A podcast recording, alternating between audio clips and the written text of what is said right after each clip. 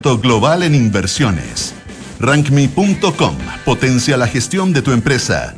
Y en la Universidad San Sebastián, la educación es nuestra respuesta. Duna, sonidos de tu mundo. ¿Qué tal? ¿Cómo están ustedes? Muy buenas tardes, bienvenidos a una nueva edición de Aire Fresco aquí en Radio Duna. En este día 5 de diciembre, día martes. Y estamos comenzando el programa como siempre aquí en el 89.7 en Santiago, 104.1 en Valparaíso, 90.1 en Concepción y 99.7 en Puerto Montt. También nos pueden escuchar en el canal 665 de BTR, pueden utilizar nuestra aplicación Radio Duna, también entrar a Duna.cl, ahí está toda nuestra programación, la música de Radio Duna, todos los programas, hace entrevistas, conversaciones, etcétera, y también están nuestros podcasts, además de la noticia actualizada permanentemente, cosa muy importante también. Nuestros podcasts los pueden encontrar también en Apple Podcasts, en Spotify y en las principales plataformas de podcast. Hoy, como buen día martes, estaremos conversando con César Gabler de nuestra sección Figura y Fondo, que presenta Fundación Actual, y tenemos también nuestra sección de Ciencia. Vamos a estar junto a Pancho Aravena conversando con el profesor Alex Godoy.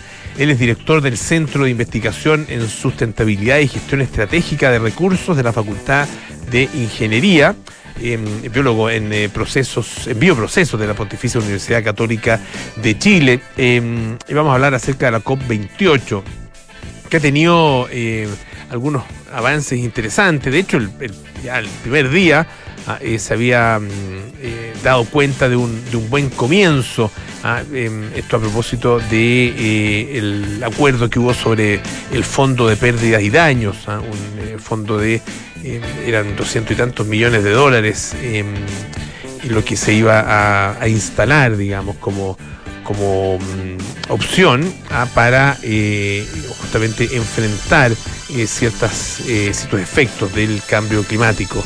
Es una conferencia que se está llevando a cabo en Dubái y que ha tenido también sus polémicas, por supuesto, como suele ser. El tema del financiamiento es realmente muy, muy importante. Se cree que el impacto del calentamiento global podría ser, por ejemplo, en el caso de América Latina y el Caribe, de unos 462 mil millones de dólares.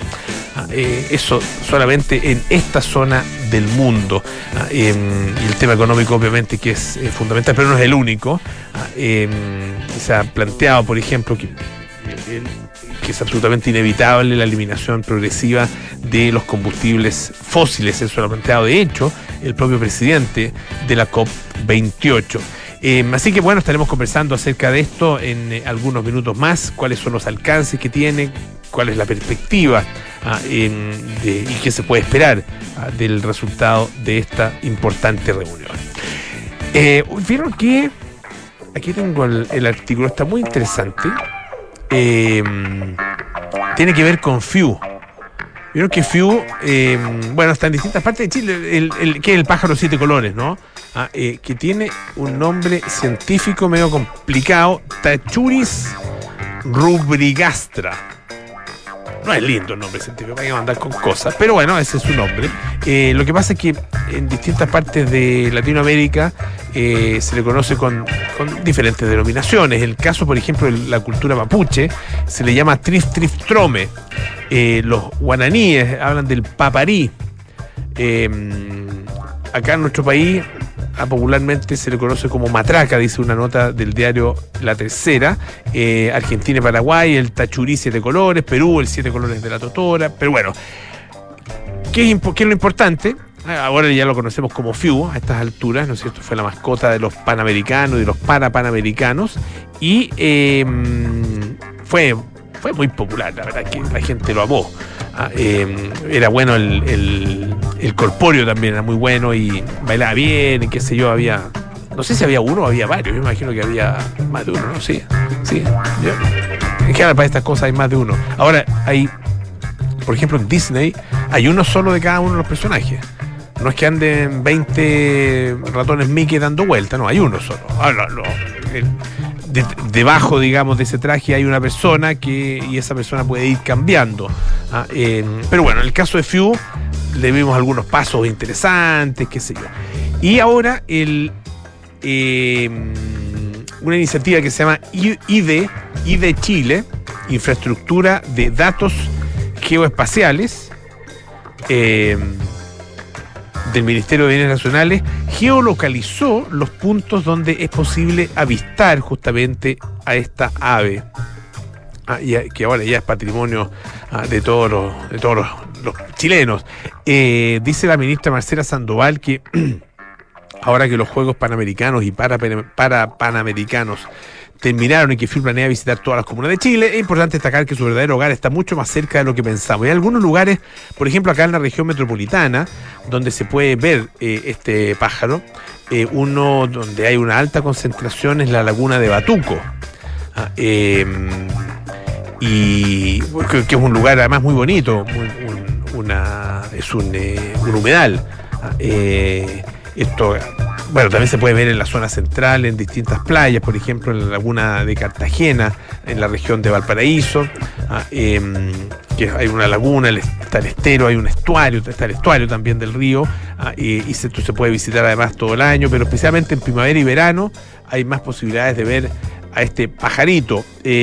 La laguna Albufera, esto en la Reserva Nacional El Yali, cerca de Santo Domingo. Está el Parque Tiricao también, y un humedal que se llama Giverny, que es un humedal increíble, con además un paisajismo que representa o emula más bien el jardín Giverny, del lugar en las afueras de París, en Giverny, donde vivía Monet. Es el jardín de Monet, donde hay una laguna, digamos, con flor de loto, una vegetación increíble. Es un lugar que vale la pena visitar. También está en la región del Maule, en humedales y dunas de Putú. Esto al norte de Constitución, la Reserva Nacional Laguna Torca, y bueno, algunos de justamente esos lugares donde se puede avistar a este pajarillo de 7 colores. Así que pueden entrar a este sitio web que hay, que es, bueno, no les puedo dar es muy largo, pero básicamente pueden buscarlo por Geoportal. Aquí está, Geoportal, o geolocalización de pájaros de 7 colores. Ahí me imagino que irá a salir en Google, o entre en la infraestructura de datos geoespaciales, que es www.id.cl, y ahí van a poder encontrarse entonces con la ubicación de FIU.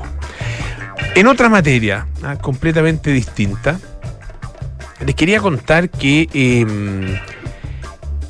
aquí está.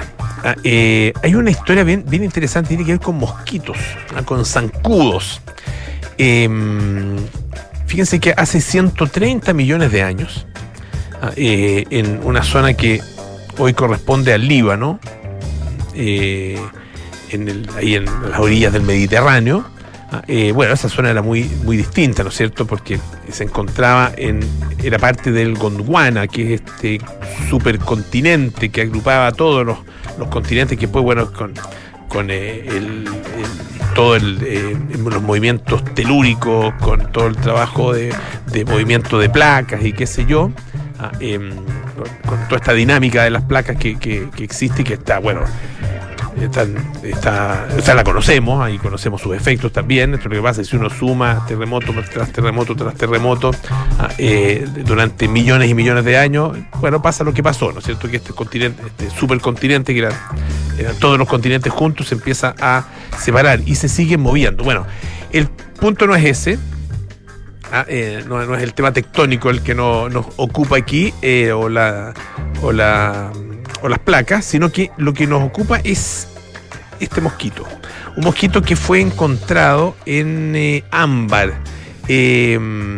así como igual que el de Jurassic Park. ¿Se acuerdan de donde sacaban el ADN? Porque estos mosquitos habían picado dinosaurios, entonces tenían sangre de dinosaurio dentro de alguna parte de su cuerpo, y gracias a eso se sacaba la sangre de los dinosaurios y se podía recrear, se podían clonar estos dinosaurios. Esa es la teoría a que sustenta la película, o el libro y la película.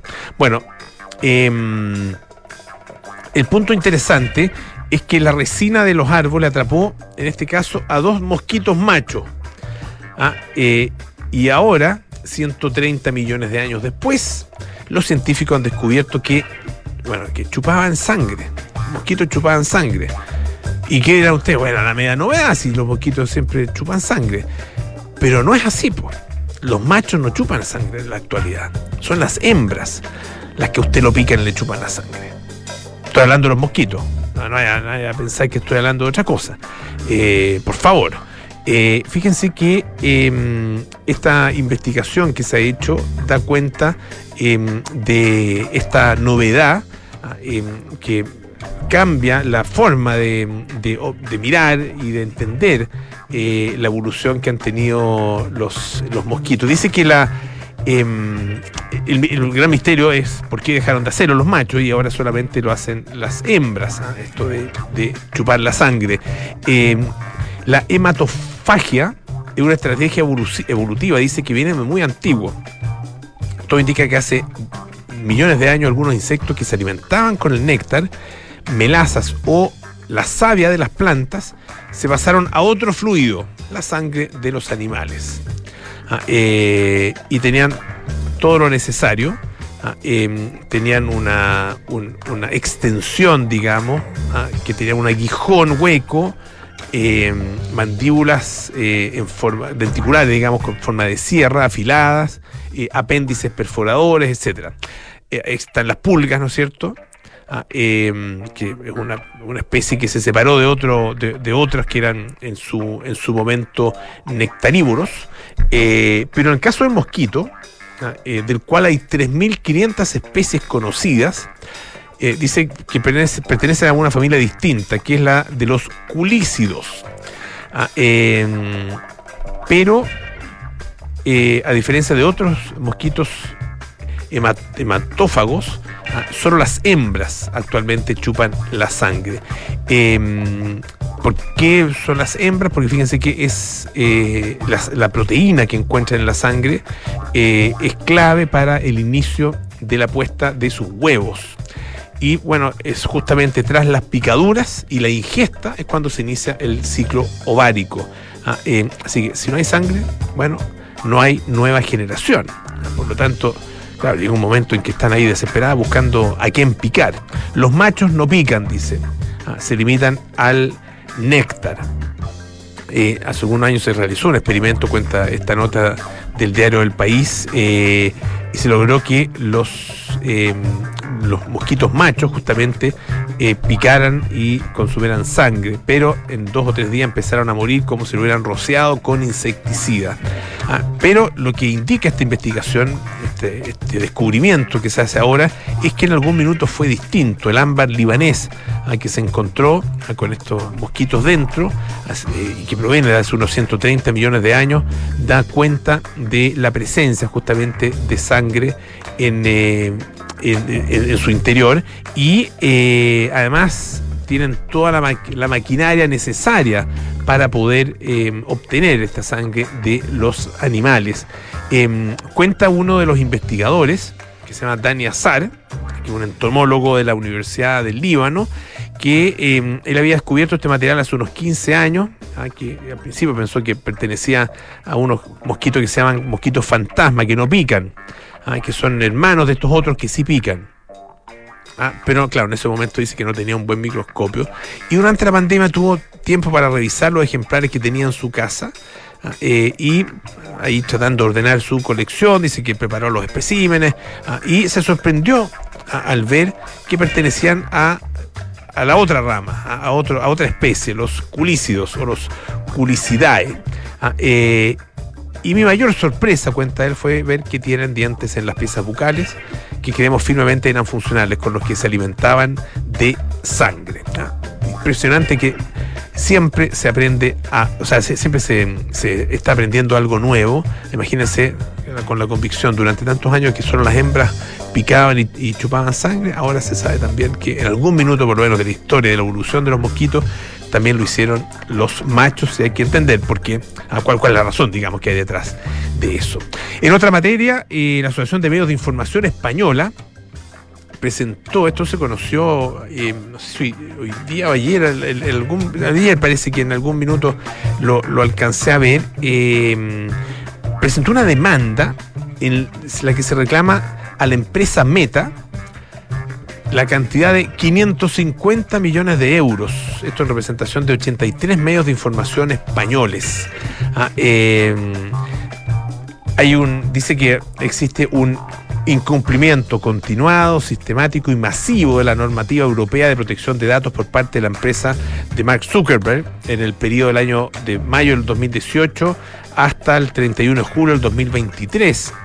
Esto según se desprende de distintas resoluciones que ya han tomado las autoridades europeas competentes en materia de protección de datos, y dicen que este incumplimiento ha sido reiterado y se ha ignorado por lo mismo el requerimiento normativo de que los ciudadanos deben consentir la utilización de sus datos para el perfilado, para los perfiles de publicidad que se crean. Dicen los demandantes que el comportamiento de Meta determina que el 100% de los ingresos de este gigante derivados de la venta de publicidad segmentada han sido obtenidos de forma ilegítima. Este uso sistemático masivo de datos personales habrían permitido ofrecer justamente la venta al mercado, o sea, ofrecer al mercado la venta de espacios publicitarios a partir de una ventaja competitiva que es completamente ilegítima, o obtenida más bien de forma ilegítima. Esto pasa en distintos países, donde efectivamente la información que obtienen de nosotros, de los usuarios, que obtiene Meta en el momento en que nosotros entramos, por ejemplo, a un medio de comunicación, no estamos entregándole solo información al medio de comunicación, le estamos entregando también información a Meta y a Google, que son las empresas que ponen la publicidad en esos medios de comunicación y que se llevan además, aparte de todo, digamos, una tajada muy importante de esa inversión publicitaria.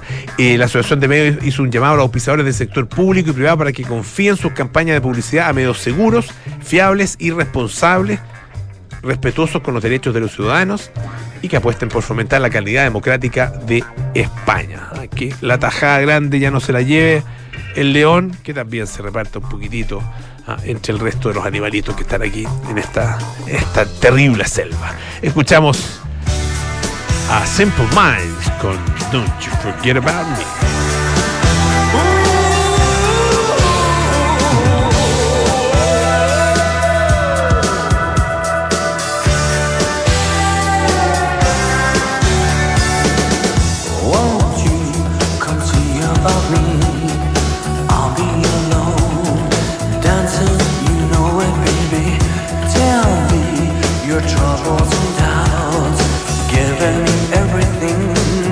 And out and love strange, so real in the dark. Think of the tender things that we were working on. Slow change may pull us apart. When a life gets into your heart, baby, don't you forget about me.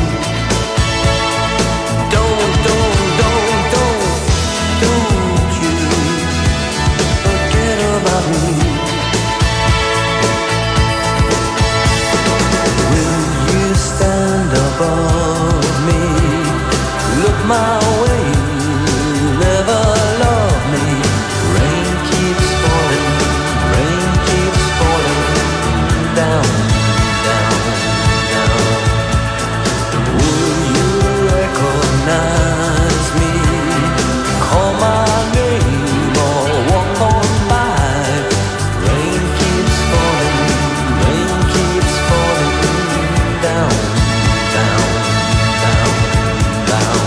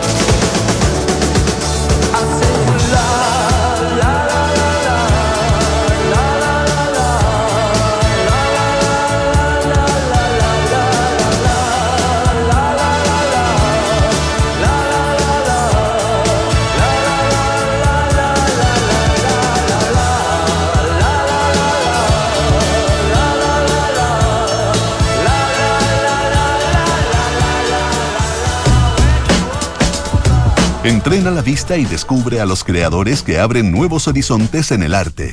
Porque ver es más que mirar, esto es Figura y Fondo, con César Gabler, en Aire Fresco. Presentado por Fundación Actual. Ya estamos al teléfono con César Gabler para hablar de arte, como lo hacemos siempre aquí en nuestra sección Figura y Fondo. Don César, ¿cómo le va? Muy bien, Polo, aquí estamos. Qué bueno. Oye, está con capítulo recién estrenado de la Edad Media en el arte, ¿o no? ¿O me equivoco? Porque no te equivocas. No me equivoco. No te equivocas. Si no me equivoco, estrenamos Maite Izquierdo. Vamos a estrenar perfecto. Maite Izquierdo, claro. Ajá. Y se viene ya el último, que es dedicado a Claudio Correa, un artista, mira la coincidencia, un artista que vive en Madrid, que es donde está el Museo del Prado, que es la exposición que hoy día traigo, que nos va a permitir hacer una conexión entre Madrid y Santiago. Ah, muy bien. Vamos. Oye, la Edad Media en el arte la pueden encontrar, está en YouTube, está también en la página web de la Fundación Actual, que es fundacionactual.org. Muy interesante ahí donde César nos habla de artistas que están en la medianía de la vida, podríamos decir. En la medianía es la mejor parte de la vida. La mejor parte de la vida. La juventud está sobrevalorada. Completamente. Si al final más tiempo somos viejos que jóvenes, así que hay que creer, valorar y amar la Edad Media. De los 40 para arriba viene lo mejor. Muy bien. Totalmente de acuerdo. Oye, y bueno, ¿y qué es lo que hay ahí en el Museo del Prado que querías destacar? Bueno, en el Museo del Prado hay una exposición súper interesante, por lo curiosa, por lo sugerente. No la he ido a ver todavía. Y probablemente no la vea porque de aquí a marzo, que es cuando termina, no tengo planificado ningún viaje a Madrid, lamentablemente. Una exposición que se titula Reversos. Y la primera cosa interesante, el curador no es un profesional de la curatoría, aunque finalmente se ha convertido en eso. Es un artista, se llama Miguel Ángel Blanco. Nació en el año 58, en 1958, y él hace un tiempo bastante largo viene dedicándose a un doble trabajo. Es artista visual, particularmente vinculado a temas que tienen que ver con la naturaleza, y ha hecho una serie de libros, objetos en los que trabaja con elementos naturales y elementos artísticos. Y por otro, se dio cuenta de que siempre había gente, lo decía en una entrevista, siempre había gente que ganaba plata organizando sus muestras, y se dio cuenta que él mismo tenía que ganar esa plata siendo comisario. Yeah. Es una explicación un poco materialista del tema, pero claramente su trabajo siempre ha sido el de un curador, porque el tipo de arte que realiza tiene que ver con un trabajo muy riguroso de investigación. Y así fue como hace, de hecho, 10 años, el 2013, hizo una exposición en el Prado dedicada a la naturaleza, recordando en esa ocasión que el Museo del Prado originalmente iba a ser un museo de historia natural. Entonces confrontó algunas piezas destacadas de la colección del Prado, entre ellas Las Meninas, con piezas de museos naturales de España. Y los puso frente a frente, incluso en el caso de Las Meninas puso un ave pegada al marco de esa obra. Entonces, es bien interesante el trabajo de él, y no es esa la única exposición que ha hecho. Ha hecho muchas exposiciones donde el centro es investigar los fondos de una colección y confrontarlos con piezas artísticas de él, de artistas contemporáneos u otro tipo de materiales. Y es el ejercicio que hace aquí en esta exposición Reversos, que como su nombre lo indica, se centra en el lado B, la trastera de los cuadros, partiendo justamente de esa obra que nombraba recién, que son Las Meninas. Porque en Las Meninas una quinta parte del cuadro es Velázquez con el reverso del cuadro que está pintando, que es el retrato de los reyes, ¿cierto?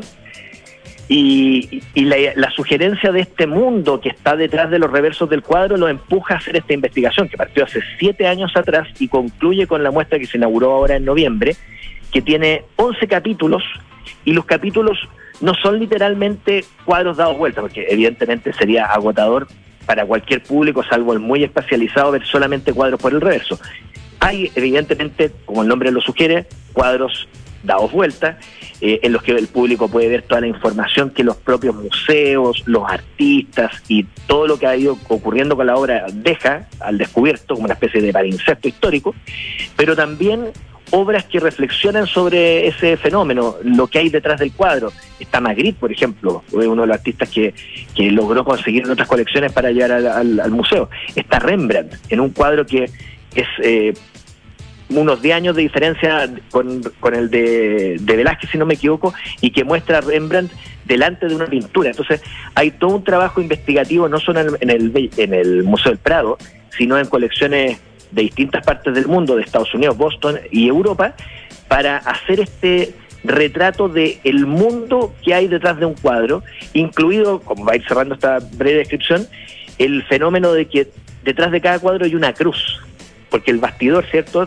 para que no se quiebre, tiene un travesaño vertical, un horizontal, y forman una cruz. Y la idea de esta cruz, con todas las resonancias cristianas que eso tiene, es trabajada en la muestra, poniendo obras de Miró, por ejemplo, que en cierta medida abordaban ese asunto. Así que es bien interesante lo que ahí hace este curador, y lo junto con una muestra que está ocurriendo ahora. Sí, antes de eso, César, a ver, puede parecer súper lejano hablar de una exposición que está en el Museo del Prado, ¿no es cierto? Y que, bueno, la gran mayoría de nosotros no tiene la oportunidad de verla, pero el sitio web del Museo del Prado, que es museodelprado.es, debe ser de los mejores sitios web de museos del mundo. Aparte que el museo es uno de los mejores del mundo, pero el sitio web es realmente espectacular, y por lo mismo se puede, no es la misma experiencia, sin duda, pero tener una experiencia muy cercana a la apreciación directa de todos estos cuadros. Está, bueno, no sé si está la exposición completa, pero hay mucho, con explicaciones de cada uno de los cuadros, con las características que tiene, obviamente los autores, su historia, y también los elementos que se muestran tanto por delante del cuadro como por su reverso, con una ficha técnica que también es muy completa, etcétera. Así que museodelprado.es, y ahí pueden encontrar todo esto que César nos está describiendo. Excelente dato. Bueno, y claro, yo lo que quería hacer era ligarlo con lo que está pasando acá, porque el año pasado tuvimos en el Museo de Bellas Artes una exposición en la que uno de los elementos centrales justamente eran los reversos de los cuadros, una exposición de una colección de arte mexicano muy importante, y estaba ya el protagonismo de los reversos. O sea, es un tema que hoy día está siendo un trending topic del mundo de los museos. ¿Qué pasa detrás de los cuadros? La historia institucional, la historia material que hay detrás de cada una de las piezas, cómo sufren transformaciones los cuadros, se achican, se extienden, etcétera. Y quien trabaja un tema similar en una exposición en Santa Rosa de las Condes, que hay que decir además, está ahora con la Feria Artesanal, los 50 años de la Feria Artesanal de la UC, está muy interesante, es Gonzalo Pedraza. Y Gonzalo Pedraza, que es un curador chileno joven, es una figura interesante porque, al igual que Miguel Ángel Blanco, él viene de un mundo y pasa a otro. Miguel Ángel Blanco pasa del arte a la curatoría y comparte ambos roles hasta el día de hoy, lo que hace de hecho en el Prado.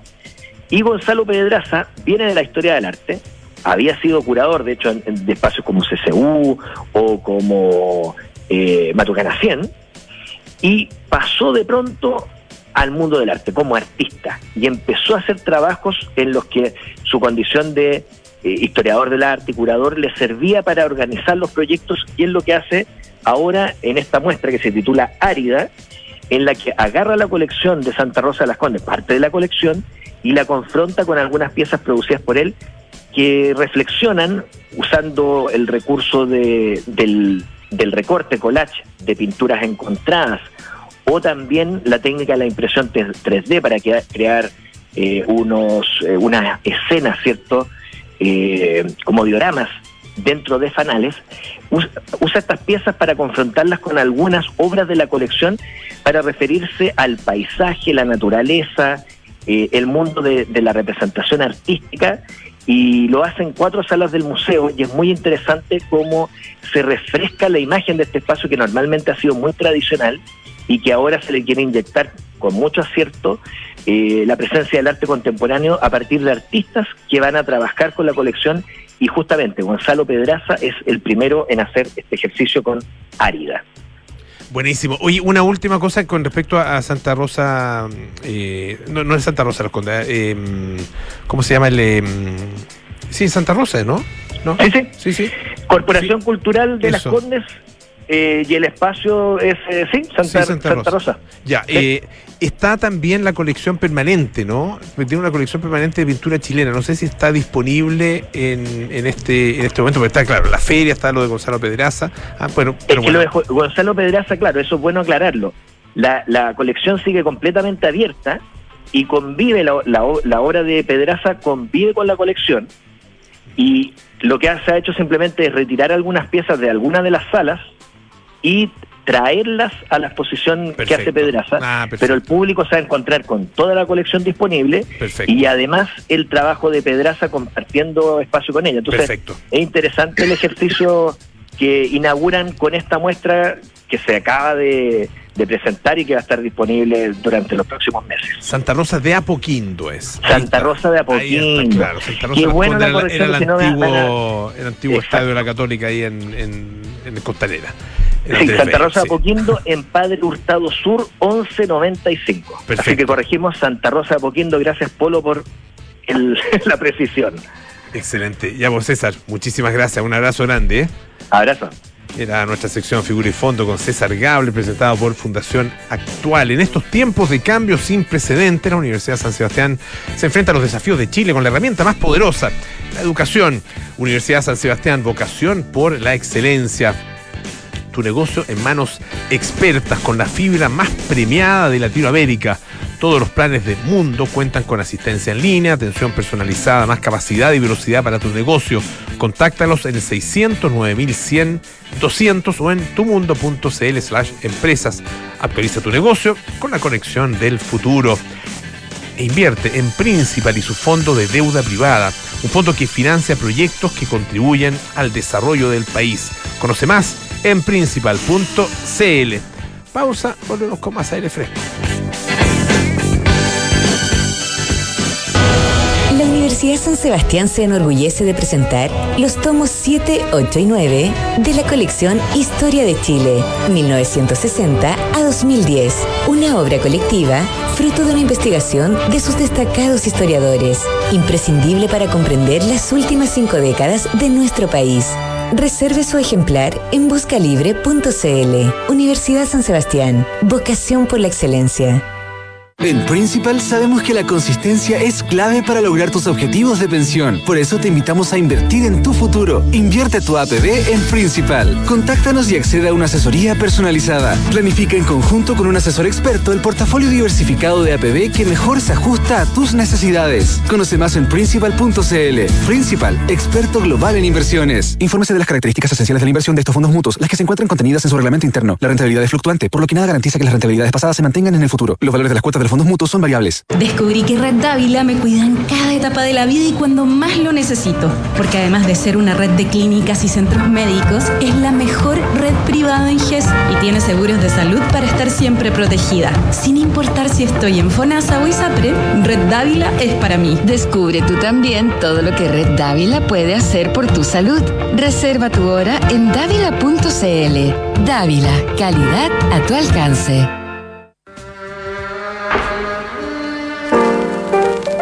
En medio del Britpop y de la persecución de la prensa de espectáculos surgió Elástica, un grupo mayormente femenino que evocaba el punk y el new wave en cada una de sus canciones. En 1995 editaron su álbum debut homónimo, que se transformaría en el estreno más exitoso en Gran Bretaña y que además triunfaría en Estados Unidos. El debut de Elástica. Esta es la historia que te contaremos hoy desde las 8:30 en un nuevo capítulo de Sintonía Crónica Debut en Duna 89.7. Si eres de los que piensa que integrar inteligencia artificial a tus procesos de recursos humanos es un reto complejo para tu organización empresarial, supera el desafío con la inteligencia artificial de Rankmi. Dale mayor agilidad, eficiencia y profundidad a tu estrategia de personas. Rankmi.com, el software 360 que automatiza la gestión de capital humano de tu empresa. Deja tu negocio en manos de expertos, con la fibra más premiada de Latinoamérica. Todos nuestros planes cuentan con asistencia en línea, atención personalizada e internet con más capacidad y velocidad para tu negocio. Conversemos en el 600, 9100, 200 o en tumundo.cl/empresas. Mundo Empresas. Actualiza tu negocio con la conexión del futuro. Enfrentar el cambio climático es tarea de todos. Duna, por un futuro más sostenible. Impulsar la formación de futuros profesionales en la industria de las energías limpias en regiones con alto potencial de generación renovable es el objetivo de las alianzas que Acciona Energía mantiene con los Centros de Formación Técnica Estatal de la Araucanía y Atacama. La colaboración con estos organismos se expresa en un plan de trabajo que refuerza los conocimientos de los y las estudiantes en el desarrollo de tecnología solar, fotovoltaica y eólica, considerando sus etapas de desarrollo, operación y mantenimiento. Como parte de este trabajo conjunto, Acciona Energía promueve actividades como visitas técnicas a sus plantas renovables en ambas regiones, espacio que busca promover la importancia del desarrollo de energías limpias y de capital humano en el país. Acciona, expertos en el desarrollo de infraestructuras para descarbonizar el planeta. Estás en Aire Fresco con Polo Ramírez. Estamos de vuelta aquí en Aire Fresco, esto es Radio Duna. Descubre por qué Red Dávila es la mejor opción para cuidar tu salud. Si eres FONASA o ISAPRE, accede a la mejor atención médica en sus 5 sucursales con cobertura en todas las especialidades. Además, los seguros Dávila Contigo ofrecen diferentes productos para entregarte la protección que tú y tu familia necesitan. Red Dávila es calidad a tu alcance. Y si quieres que integrar inteligencia artificial en recursos humanos es imposible, bueno, hazlo simple, hazlo con Rankmi. Rankmi.com, el software 360 que automatiza la gestión de capital humano de tu empresa. Nos preparamos para los viajes espaciales, conocemos los últimos avances de la medicina y nos enteramos de los nuevos algoritmos que se están usando. Activa tu inteligencia artificial, porque en Aire Fresco es hora de conversar con los expertos, junto a Polo Ramírez y Francisco Aravena. Pancho Aravena, ¿cómo estás? Muy bien, Polo, ¿cómo estás tú? Bien, también.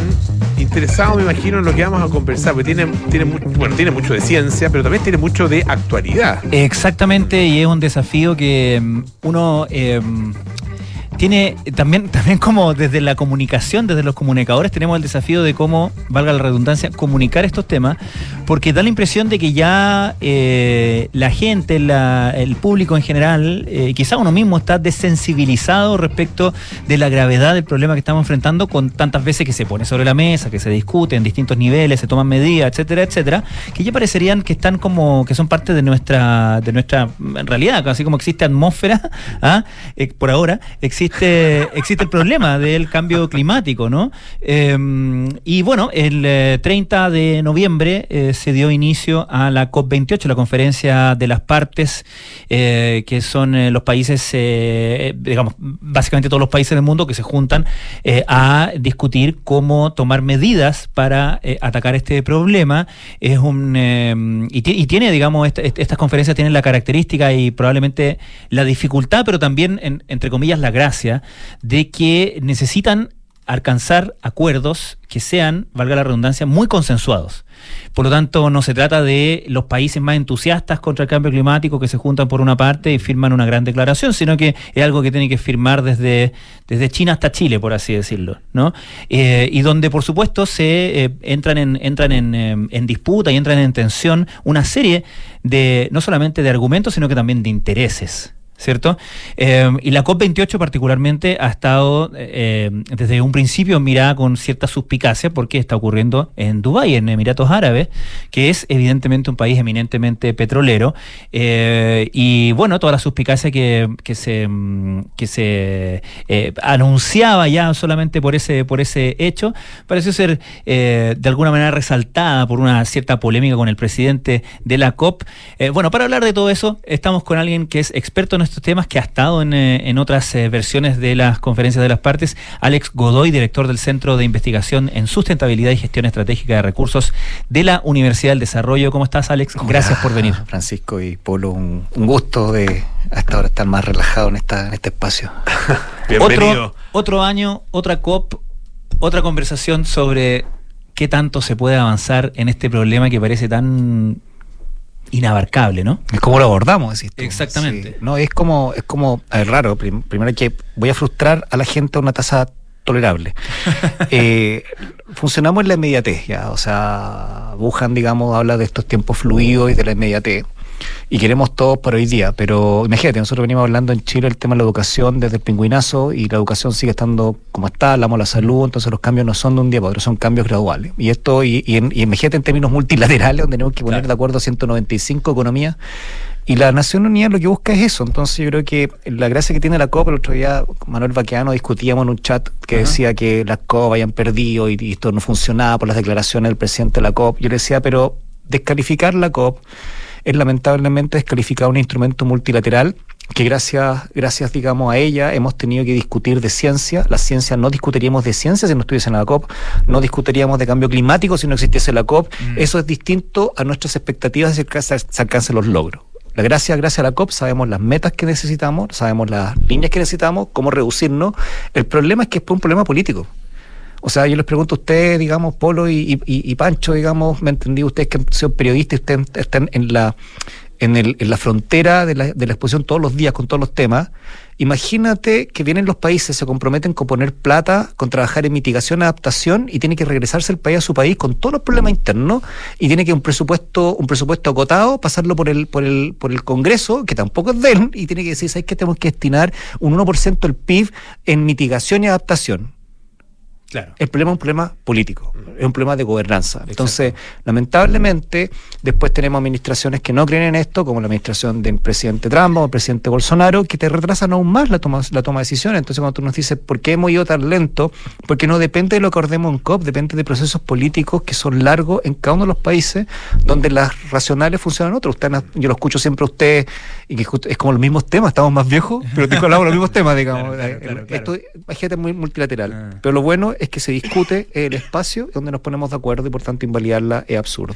Déjame solamente contextualizar. El presidente de la COP, que es el ministro de Industria de Emiratos Árabes, el sultán Al-Jaber, dijo, o más bien se conocieron a principios de, un poquito antes del inicio de la COP, declaraciones donde él decía que no existía ciencia que respaldara que para evitar lo peor del calentamiento global había que eliminar progresivamente los combustibles fósiles. Obviamente eso generó muchísimas reacciones. Luego él ya al inicio de la COP reconoció, digamos, se retractó de alguna manera, dijo que él sabía que tenían que caminar, que tenían que transitar hacia el fin de el uso de lo que hace de la economía de Emiratos Árabes, entre otros muchos países, digamos, el sustento, ¿no? Los combustibles fósiles.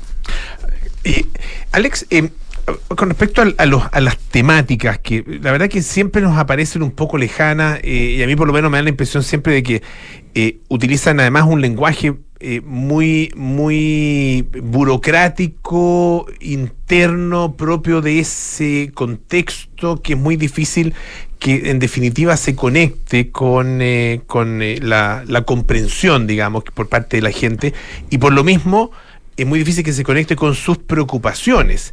Un poco al revés, porque no veo yo, a lo mejor simplemente por un tema de desconocimiento, que sean justamente esas preocupaciones las que estén alimentando a la propia COP. Porque hay efectos clarísimos que se están notando, ¿no es cierto? Por ejemplo, en Chile. Y yo creo que eso lo tenemos muy al alcance de la mano, con la sequía, con las inundaciones, por otro lado, con los incendios forestales, etcétera, etcétera. Pero como que no veo... No veo que se conecten, digamos, que haya vasos comunicantes, digamos, entre la problemática que se discute allá y la vivencia directa que tienen los ciudadanos, imagino que en cada uno de los países. Tu percepción es sumamente acertada, ¿ya? Pero aquí hay, y se debe, no solamente, ojo, esto no es un desconocimiento tuyo, es porque hemos hecho mal la pega en poder traducir. Disculpen lo relajado del lenguaje, son pasadas las 6 de la tarde. No soy académico hasta las 6. Hemos hecho más la pega, y también en términos ministeriales, porque la COP tiene una agenda que ninguno de ustedes conoce. Por tanto, no es un error de ustedes, es un error de nosotros. Y ustedes son gente de comunicación, y si yo te desafío a encontrarla, lo más probable es que te la vaya a encontrar.